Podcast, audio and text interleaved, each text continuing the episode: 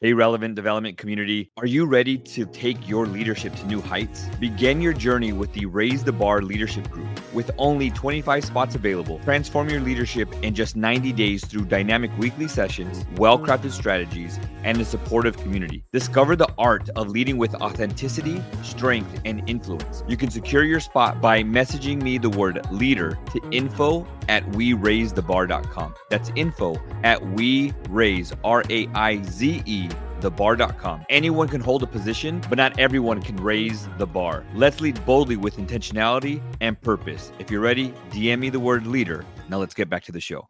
Is there a difference between managers and leaders? Some will say yes, some will say no. What do you think? Let's dive into the teaching. If you want to raise the bar on your growth, whether it's personal or professional, this is the podcast for you. And now, the host, Juan Alvarado. Okay, so welcome to the Relevant Development Podcast in this Monday Mindset. So I started to think the difference when I used to manage versus leadership when I would lead.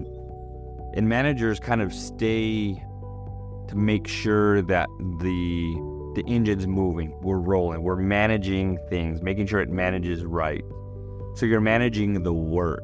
Leaders lead people or manage people, if that makes sense. So managers want to make sure that the process is right, where leaders want to make sure that the people are right. I want you to understand this that managers will lead or treat everyone the same, where leaders treat everybody different. And you're like, Juan, what what do you mean like you should treat everybody the same? Because different people are going to be motivated differently. But what leaders need to do is not manage people, but lead everybody's hearts and minds to the same common goal. So I can get from point A to point B and you can just tell me, "Hey, I need this done, do it." Somebody else might need a understand why. Somebody might ask questions how. If everyone has different uh, learning abilities, I'm going to treat everybody differently. It's kind of like going back to like students, teachers.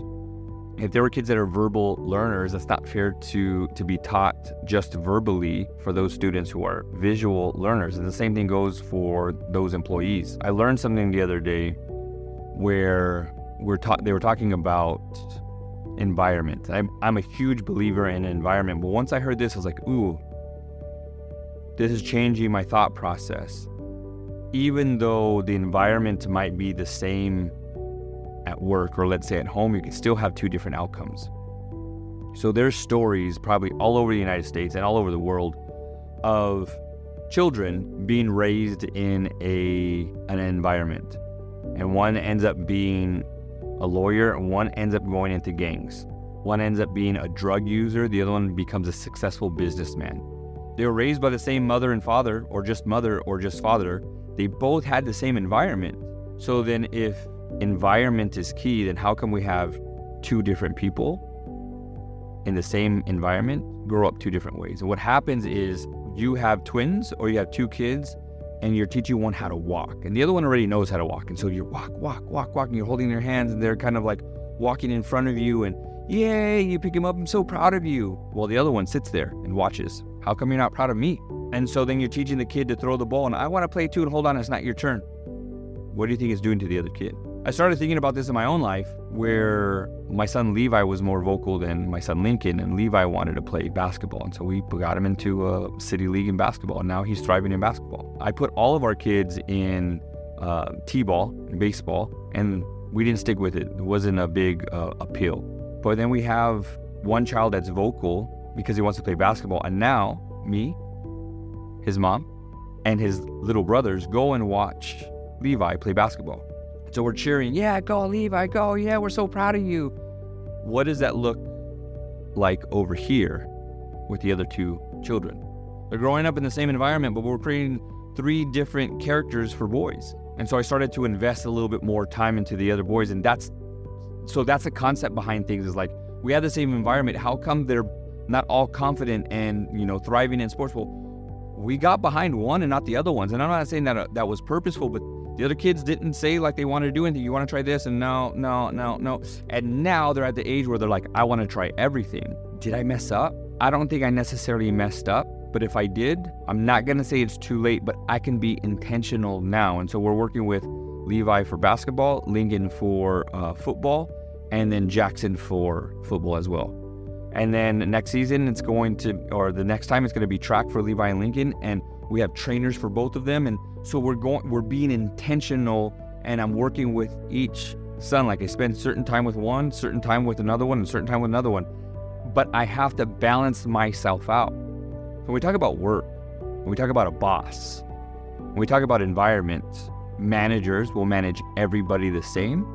Leaders will lead everybody a bit differently based on their needs, wants, and desires when it comes to moving up. Managers will point out weaknesses where leaders will pull up and elevate strengths.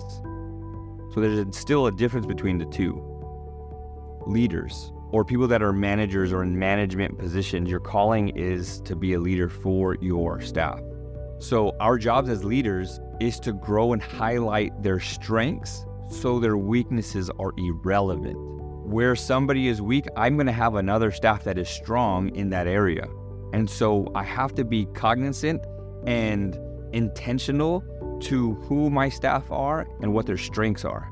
Highlight and elevate their strengths so much so their weaknesses are irrelevant. You're either preparing your team or you're repairing your team. So this week, a little bit longer of a, of a Mindset Monday, but I want you to think Am I preparing my staff or am I going to have to repair my staff? You pay for it now or are you going to end up paying for it later? Am I a manager? Do I want to manage the product and the policy or do I want to lead the people?